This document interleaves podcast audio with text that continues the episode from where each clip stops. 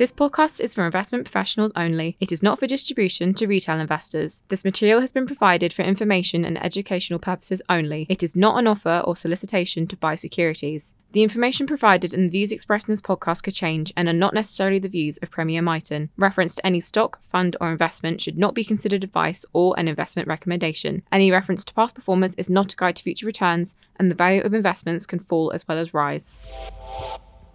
You are listening to the Bright Thinking series from Premier Miton, a regular podcast on investment views from Premier Miton's fund management team. I'm Neil Birrell, Premier Miton's Chief Investment Officer and Manager of the Premier Miton Diversified Fund range. In this podcast, I will examine the impact of the collapse of banks on both sides of the Atlantic and what the ramifications might be.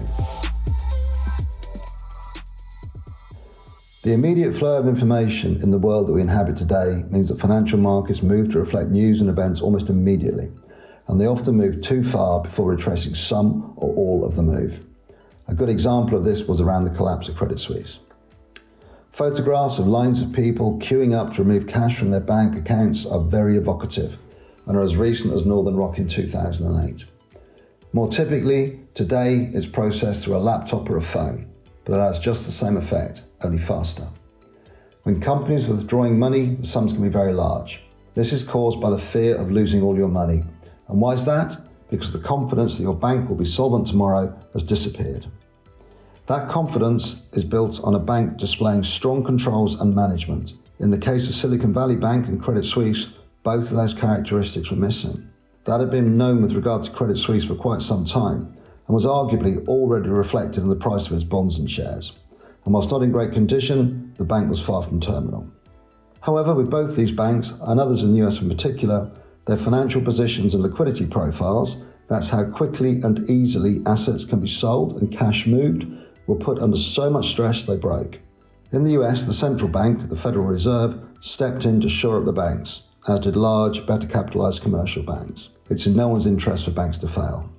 There are others, such as hedge funds, who will be very interested in buying the failing bank's book of loans to clients at distressed prices, just as the UK loans of Silicon Valley Bank were purchased by HSBC.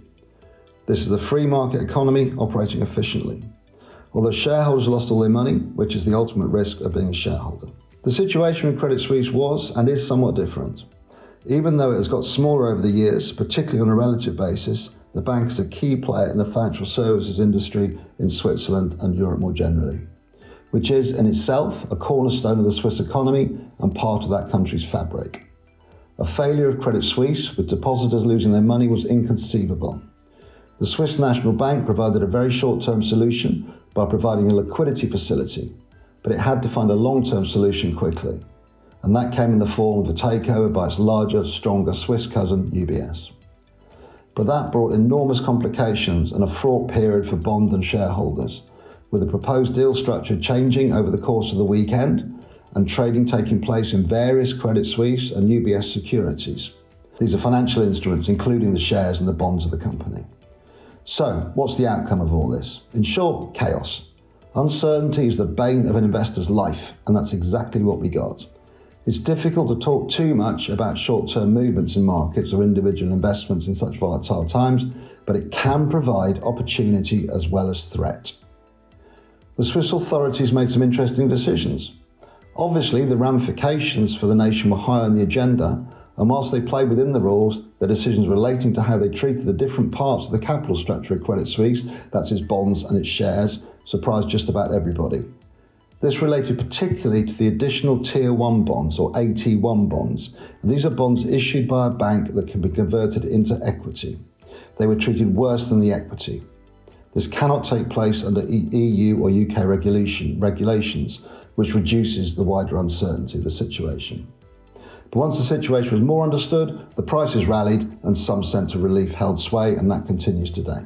Any stress in the financial system is bad news, but it does seem that, as it stands, the specifics we have been through over the last few weeks might be containable.